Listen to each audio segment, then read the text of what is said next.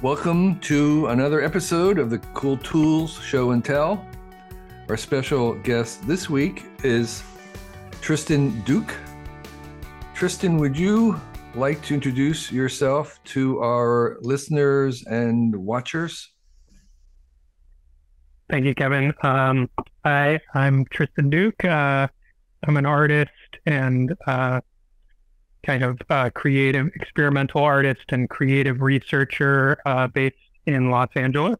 And I do a lot of work involving cameras and optics and visual perception. Um, and I end up building a lot of uh, uh, tools to use in my work, actually, which we'll touch on at the end. Yes, there's using tools and then there's making tools. Exactly. And using the tools to make tools. Okay, now we're getting meta. So, uh, um, well, welcome, Tristan. Um, I'm really delighted. I'm a fan of your art, which is very um, often very technical, but still emotional. And um, I'm really, really delighted that um, you can share some tools with us. And just a little bit of a spoiler we're going to do this into two parts. Um, there were so many great tools that we had that we're actually going to record two episodes, which will run either back to back or at some point um, in the future. So, Tristan, what's your first um, tool? So, my first tool uh, is actually a pretty simple oldie but goodie. Uh, and when I was talking to Kevin about this, I almost didn't put it on the list because I thought, you know, surely this might have been done to death on on cool tools, but um, Kapton tape. Um, and if people haven't used this tape or heard about its properties, it's it's a pretty uh, useful tool. Um, so some of its uh, salient features. So this is a um, high temperature resistant, chemical resistant, um, high dielectric strength tape. So, and it's very flexible. It doesn't leave residue. And what this is often used for, its kind of best known purpose is for um, soldering. So you can actually use this as like a heat shield soldering mask. So if you want to uh, protect certain components in a board um, from spatter, from soldering, or from heat, uh, it can be used for that. Something that a lot of people are using it for nowadays is for lining the uh, the uh, build platform on a 3D printer. So this stuff really adheres well to ABS, especially. So it's a great liner for a build platform. But I've found all sorts of other uses for it, including um, being able to uh, use this to cement together optical elements uh, when I was gluing using like Canada balsam to cement a prism onto some kind of uh, other other glass optics, or if you're assembling uh, doublets where you have two lenses and you're doing it the old-fashioned way with Canada balsam, which involves heat, you can use this kind of tape because it has really high temperature tolerances.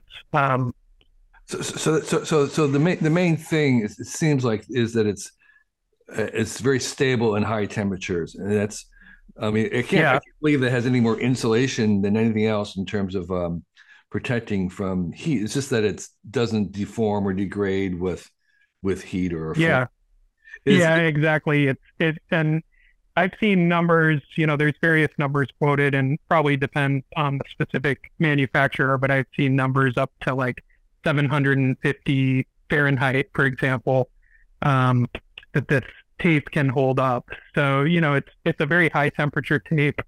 Um, yeah. And and um, for the benefit of those who are just listening and don't see it, it's um, you know, it's on a normal three or four inch tape roll, but it has kind of a glossy, um, kind of plasticsy look to it. Um, it's mm-hmm. very shiny. Yeah and hold uh, little closer. yellowish. Um, and it, it, what's it made from? I mean, what is what is the material? Uh, let's see. It's a polyamide, I think, base okay. uh, with a with a silicone uh, adhesive on it. Um, so again, that's another really great feature. It doesn't leave residue on things. Um, it's uh, it's it's a great tape uh, for the right, right, kind of applications. So that's why you might use it with optical stuff because it's not leaving a residue. Yeah, it's not leaving a, residue. And specifically, what I was talking about is when I was you you know in this case I was using uh, a Canada balsam adhesive to which is a index matching glue, but it's actually you know, a sap from a tree. So you you have to heat it up to pretty warm temperatures in an oven. And if you want, you know, when the glue gets wet, things start sliding around. So if you want to, you know, keep it in place, uh, you can tape it with this and then bake it in the oven, let it all right, right. kind of get soft right. and cure up. So yeah. a, a short form might be if you have tape that will go in an oven or it has to endure a flame or in yeah. some ways getting really exactly this is the tape you want yeah exactly okay exactly i didn't know about that it's called um again it's called what kapton kapton tape. Okay. And is that a brand or a, a type of tape? No it's a type of tape and uh i think dupont is the original and main manufacturer. Um yeah. Okay. And i presume you can get different widths and different lengths. Yeah, and and actually that's a good point. They make it up into, you know, I think six inch or maybe even more uh, widths. And you know, Kapton tape, by the way, is used in, you know, by NASA in satellite construction.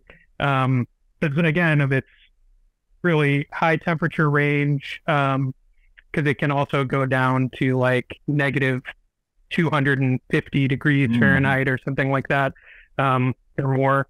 Uh, and also, you know, it can form like a really airtight uh, seal, uh, dust-proof kind of seal. It's it's very soft and uh, flexible, so you can make really tight seals with it. Um, yeah. Okay. So yeah, for high performance, then. Um, mm-hmm. Mm-hmm. Kapton tape. Okay, great. I didn't know about that. Thank you. So what's yeah. another what's another tool, Tristan? Okay, so the next tool I have on my list uh, is black spray foam, and this might seem like kind of like a a dumb tool to include in the list, but I found this so useful, and I feel like a lot of people might not realize that it comes that you know we're all familiar with you know great stuff, the you know uh, this kind of um, uh, polyurethane expanding spray foam. But the reason I use this black uh, variety is especially for you know being a photographer and doing a lot where I'm trying to make spaces light tight, making dark rooms. It's a really really great thing for just instantaneously sealing up light cracks and making a space light tight with which if anybody has tried to do this, uh, you know that it's like an extremely frustrating process because as you close up little cracks, there's always more kind of little light really finds its way. Um, and this stuff really uh, seals light cracks like nothing else. And because it's black and because it has this closed cell form, it really just blocks all light. Um, this stuff is actually notice it says pond and stone. So there, I think their intention with this is it's made for like pond features and waterfalls in people's gardens. So they made it black so that it would kind of disappear and and you know you can use it to kind of fill the cracks between your like rocks and your waterfall. So it's also waterproof. Um, but uh, really invaluable for sealing up a space and making it light tight. Right. I, going going back to the um, this sort of uh, never-ending challenge for light tightness. The darker you make it, the more light leaks you see. Yeah, exactly. Right. Yeah, as you as you start filling in cracks, you think you've really gotten it light tight, and then you turn off the lights again, and you realize there was a whole other level of light leaks uh, that you're now only aware of because your eyes can adjust. So it's kind of this never-ending thing, yeah. and and you know, light. You know, if you look at the light gasket in a in a the door of a camera, for example, you always see that it has like this kind of uh, light trap kind of thing where you know the parts kind of fit into each other because light it takes three bends, um, something like that. Three, you know, usually in my experience, at least three bends for the light to not be able to make its way through. Um, yeah. Yeah, that's really great. Is is there a particularly brand? Is there more than one brand that makes the black foam, or is it just one? Mm-hmm. Yeah, there's a variety out there. Um, the other thing that's kind of nice is that this one, or at least was when I bought this, uh, available at Home Depot. Um, and it's not with their other spray foams. It's over in the like outdoor garden pond and you know waterfall area. So it's sometimes again, it's one of those ones where for years I didn't know this existed, and I would try to use all sorts of other methods for filling uh, light cracks, and this this has really changed things for me. And what what is the brand of that? This is this is actually great stuff. Oh, great stuff. Uh, okay. And it's just their um, pond and stone okay. version, and it it says here uh, black foam. So. Okay. Great. Yeah. Yeah, it, it is really hard to life proof things, and um, yeah, it's that's a great tool. So, um, Tristan, what's your third tool? So, my third tool is um, this uh, Inkbird is the brand. Um, it's a it's a temperature controller. It's basically a simple PID that um, allows you to uh, regulate temperature in any kind of appliance. So, you know, here I have that to uh, 40 degrees Celsius. You can change it from Celsius to Fahrenheit. And then there's this little, um, there's this little thermostat probe that comes out of it. You can put this into whatever you're trying to co- control the temperature of. And then what's really nice is you basically just have these two plug outputs. You have a cooling and a heating output. So what's nice about this thing is if you want to, you can even have some kind of air conditioning unit and some kind of heating unit. Like you could have a cooling fan and a heat pad set up so that you could really have that, you know, positive feedback wow. control.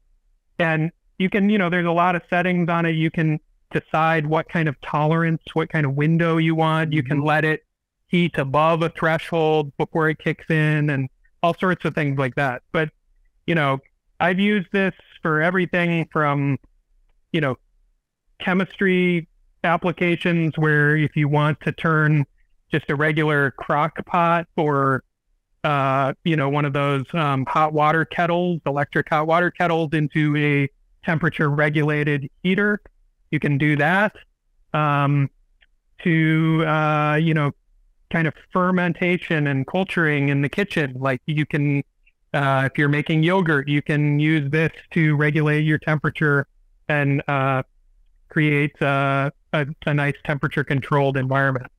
And what is the range of temperatures?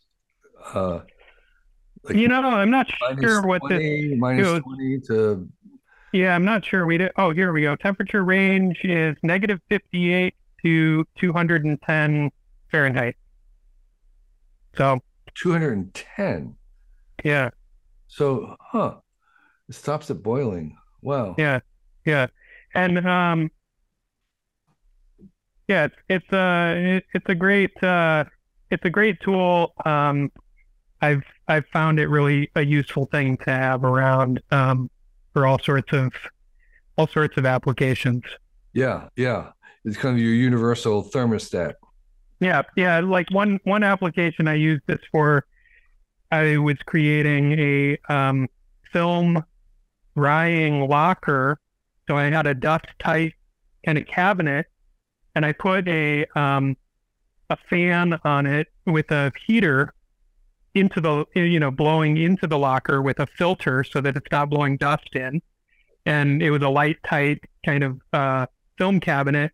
And then i just had this probe running in and i could decide if i wanted to maintain the heat at a certain level. So if i wanted the heat to be slightly elevated like an 80 degree environment um, to uh, speed up drying, you know, and I could adjust it remotely from outside. So you can really do a lot of different things. Yeah, yeah. You can make a kind of a temporary paint drying box if you wanted to, or mm-hmm. like that. Mm-hmm. Yeah, yeah. And this, I think, is actually marketed as a um, thermostat for like reptile enclosures, or at least um. when I was oh. looking online, that seems to be what a lot of people use this for. So you can keep your uh, your reptile terrarium at the right optimal temperature. Mm-hmm. Um, so yeah. Yeah. So that's why it doesn't go above boiling. Uh, mm-hmm. Yeah, exactly. uh, well, that's really great. Yeah. Yeah. um, and what's what, what, what um, what's it called again? So this is called the uh, Inkbird Plug and Play Thermostat. Thermostat. Okay. So yeah. it's a plug and play thermostat. Yep. Okay. Cool. Yeah. And your fourth pick for today? This is a um, essentially like a uh, online uh, citation sort of bibliography tool. It's an open source reference management software, I guess you could say. And basically, this allows you to build custom libraries with citations of books, articles, and media. But what's really great is that it pulls this metadata directly out of so there's a web browser extension and a little icon of the Zotero icon will appear at the top of your web browser.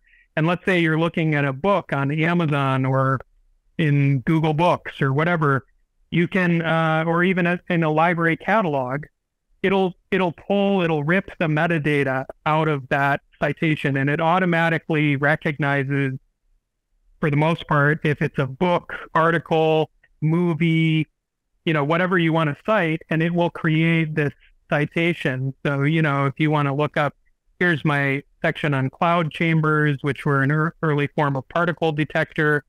These are different. So some of these are actually just websites where I saw something like this mm-hmm. is a Peltier uh, thermoelectric cooler that I thought could be useful in in a project and it creates a snapshot actually of the website. So this is really cool because um, it's almost like your own personal internet archive. So right. you know, you know the Wayback Machine. Sure. So let's say you go to a website and you're seeing information on there, and how many times have you had the experience of going back and the website has changed, and then it turns out that you know uh, the Internet Archive didn't capture it.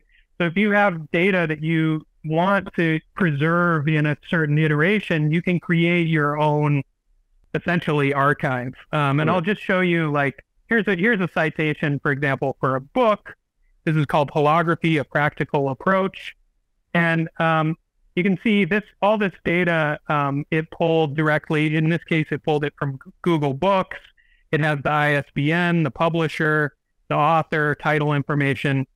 Um, and, and, and, and when you were where were you when you made this citation were you on like an amazon page of the book or was it uh, are you saying that it was somewhere mentioned the book by by name and then it went and found yeah so it, so in this case i was you know on google books and uh, there was a you know uh, a record for this and and okay. when you pull up in the browser a record or say you're on Amazon and you're looking at a book like I'd like maybe I want to buy this or maybe I want to reference it later, mm-hmm. you can actually um, you know just hit the little icon that appears in your browser with the with the plugin and it it'll automatically pull this data for you and it'll give you an option in a pop-up right there whether you want you know which collection you want to put it in. Another great example of how I've used this is anytime I buy a new book on Amazon, I just go ahead and uh, cite it to my Zotero uh, library and I put it in a folder that's my personal library of books that I own. So what that means is then I have actually an uh, automatically generated index of all the books that are in my, on my shelf. So it makes an easy way to search that. The other really cool thing is, you know, if you're in a more academic kind of way, you can actually generate citations directly out of this software. So you can you can export an MLA, APA, or Chicago citation, and it makes management of referencing these kinds of things really really easy. But the main thing that I use it for, honestly, is it's a really great place to put articles. So if you if you find a PDF of, um, you know, here's here's a uh, something where I have PDF scans actually that I made myself that then I put under the citation. Or in other cases, you might find like the entirety of a paper, for example, that's been published, and then you can actually have that available. Evernote does some of these things. How how how would you describe the differences between Evernote and Zotero? You know, I I haven't used Evernote. I know that it has uh, some of the same kind of functionality. Zotero is something I've been using for a long time. It's a it's an open source platform kind of thing. Um, I can't really compare and contrast because I've never really used Evernote. I guess maybe one thing is that um, it looks like Zotero is storing all the information on your own computer, whereas I think Evernote is a little bit more in the cloud. Yeah, this this does this has cloud, so you know you can think. You know, I have this synced with the cloud, so you know you can.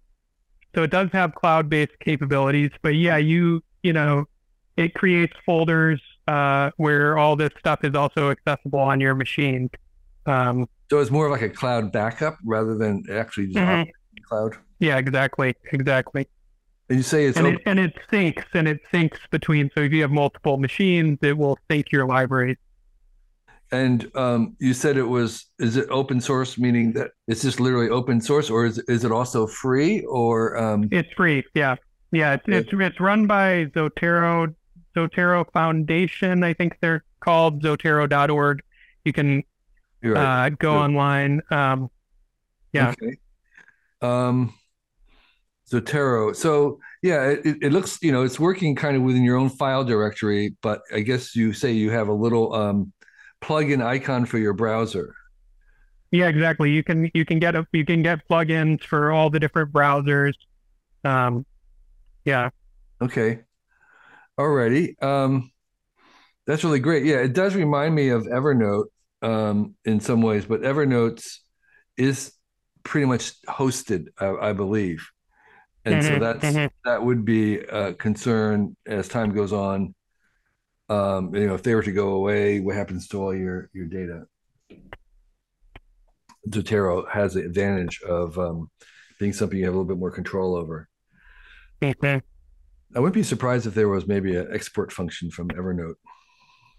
Yeah, yeah, I would hope so. I mean, I think that's the danger. That's always my concern with a lot of these heavily cloud-based uh, kind of platforms is what happens when you know ten it's ten years from now and the whole landscape has changed. Yeah. So um, th- those are really great um, things I didn't know about. I'm always really, really delighted and eager to hear about tools I didn't know about, and you gave us a whole bunch of them. Tristan, can you talk about your current projects that you're working on, or passion that you have these days, or your mission. Yeah. What's up? Yeah. Yeah. So um, I thought that I would share with you um, actually uh, a piece that I uh, that I did, and uh, maybe some of the tools that I kind of built uh, to create this piece. Um, yeah. So what I wanted to talk about today is uh, this piece that I made for the Exploratorium for Aperture Lucida, and since the topic of this show is tools, uh, I'm going to talk about tools for making this hologram in this case. This piece, Aperture Lucida, was an immersive hologram installation uh, at the Exploratorium. Basically, uh, I'm going to play a little video while we're talking here. Just turn off the sound. Um, so, for those of you who are listening and can't see this, uh, what we're seeing is this kind of giant uh, monolithic black wall um, that's hanging in a gallery, and there appears to be a ball of light that hovers out in space from this uh, this black wall. and people can walk right up to it and interact with this ball of light. Um, and actually, as you walk up to and put your head into the ball of light, uh, the whole kind of illusion sort of explodes, and you realize that what you had thought was this monolithic black wall is in fact riddled with holes. And these precision aligned holes are what give rise to this illusion. So what you thought was this ball of light coming out into space, you are in fact actually just seeing through holes um, to the white gallery walls behind it. And so uh, this uh, it's a very uh, simple optical illusion, uh, but it, at this kind of scale and um, in this kind of uh, context, it creates a really dramatic effect. Um, so I've included here a diagram for those who are watching to give a real sense of how this thing works. Actually, all of the holes are oriented to be pointing at one place in space. So, um, and th- that's what gives rise to this kind of illusion. And to make this piece, uh, I used uh, a uh, the SR100. It's a Haas uh, full sheet router, um, CNC machine. Um, and this required uh, drilling and routing literally. Uh, I think we calculated that it was close to half a million holes, um, all precision aligned. Um, but that's not what I want to talk about today. I want to talk about where this idea came from and the simple tools that I used to prototype the very first vision of it. So again, the basic concept is just uh, holes all oriented towards a point in space. And so the very first tool that I used to create a prototype was this um, basically uh, it's a board with uh, a bunch of uh, with with a, a needle on a rod sticking through it, and it can pivot around and poke holes, and all the holes end up oriented at the same place. And what, so, are, you, um, what are you poking holes into? So in this case, this is a foam core sheet. Uh-huh. Um, and you can see here, uh, after some initial prototypes with that, I realized I wanted to get a little more precise. And here's a um, a uh, gimbal that I machined. Um, and so this gimbal actually allows me to uh, pivot the um, the rod up and down and poke holes again, all oriented towards the same place in space. And just to give you a sense of what that process looked like, I spent hours, uh, I think actually cumulatively uh, weeks by the end of it, uh, just poking holes one at a time. And, and remember, and uh, it, yeah, it, it, it, looks like it. They didn't need to be actually on an explicit grid. You were kind of making them more kind exactly. random. Yeah, and and in this case, so I I just went free form here, and really all that matters is that the holes all orient towards the same place in space. The uh, and uh, just since you're showing us the the final um, artifact, what what were those holes drilled into? Um, that was drilled into a plastic, uh, a plastic sheet, um, and so for that, I actually one of the the real challenges is that this is kind of an interesting example. So so here's the actual gimbal device, right. if you can see this, and you know you get a sense. It's just a very simple device so that the holes, you know, out here are going to poke at an extreme angle. The holes in the center are going to poke straight down. Right. And it turns out that actually this motion, which is fairly simple to do with this device, is uh, really hard for a three-axis CNC machine to do. So I had to go through a lot of uh, special engineering to get that this object made using a three axis because once you go up to a four, five axis machine, it's like, you know, a much more complicated, uh, more expensive proposition. Um, but here, I'll just hold up to give you a sense, and you might be able to see this. Yeah. Um, so, can you see this like you know, subtle kind of ball of light. And, yeah. you know, you're viewing this on a screen. So, of course, um, you're not seeing the three dimensional effect, but you can kind of tell from as I move it around that it's as if there's, it's tied to the surface and it has a kind of depth effect. And right. um, so this actually was made, you know, just using this very simple hole poking device. Um, you know, here's here's another version that has a, a different effect. Um, wow.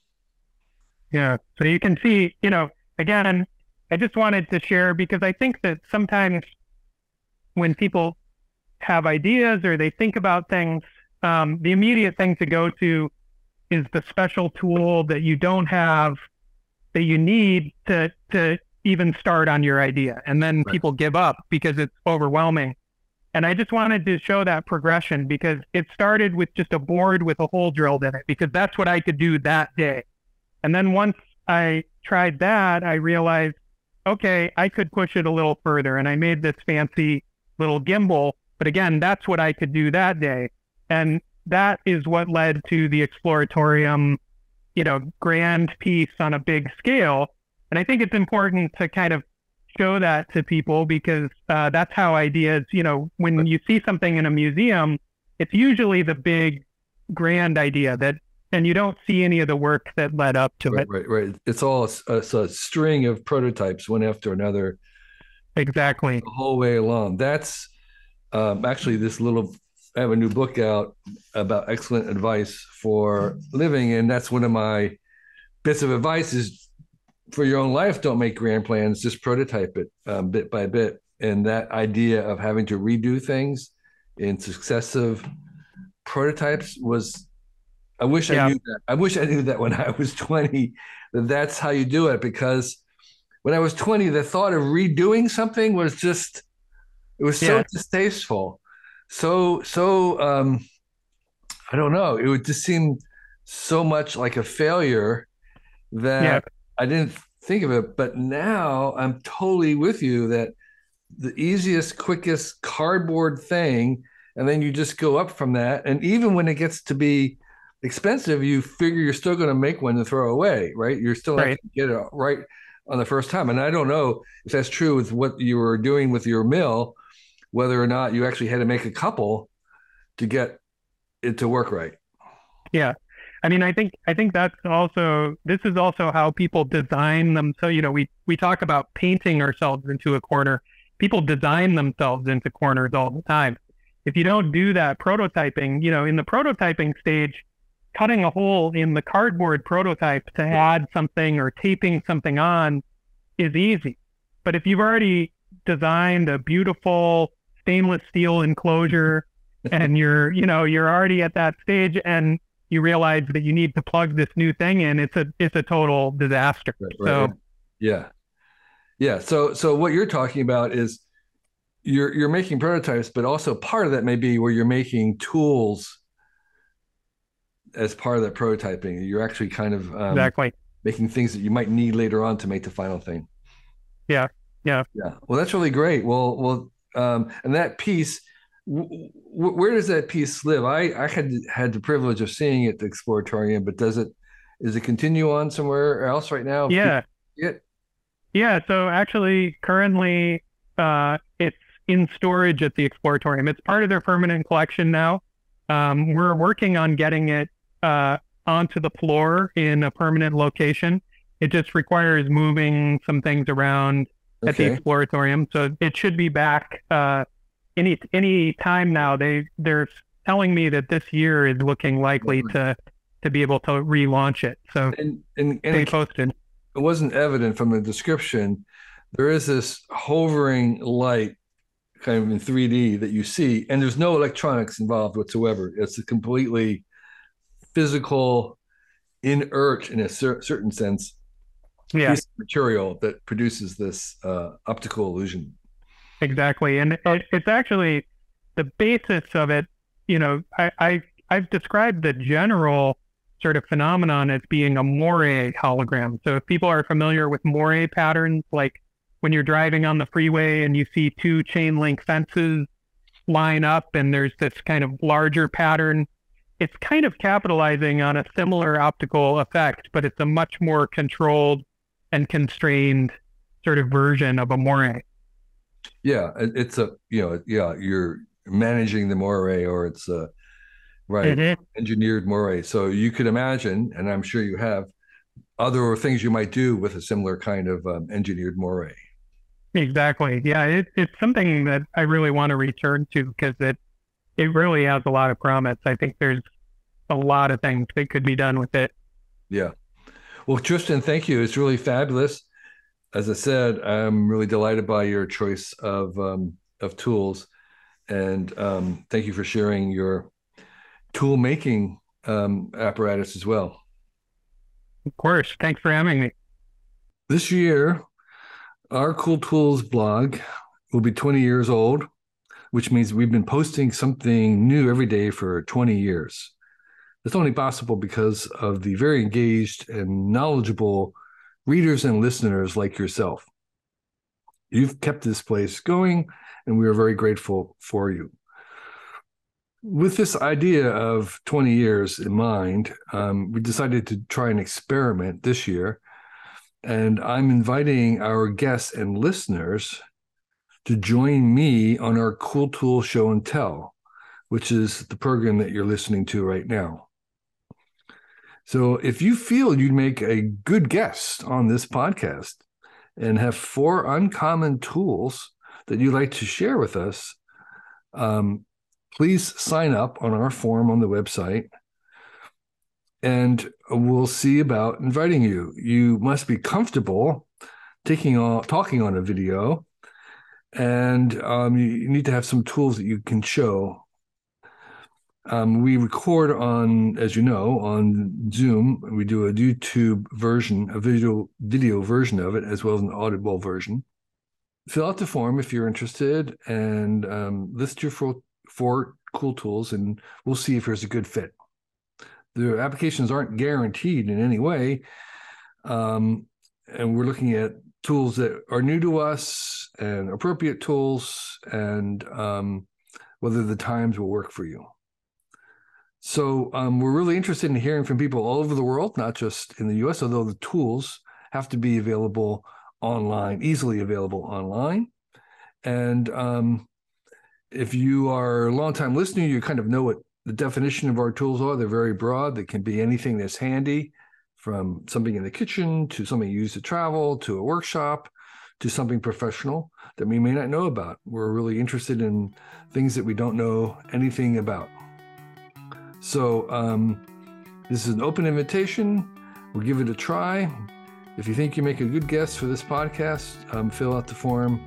There'll be a link somewhere on our website. Um, and we look forward to, to chatting with you. Thank you.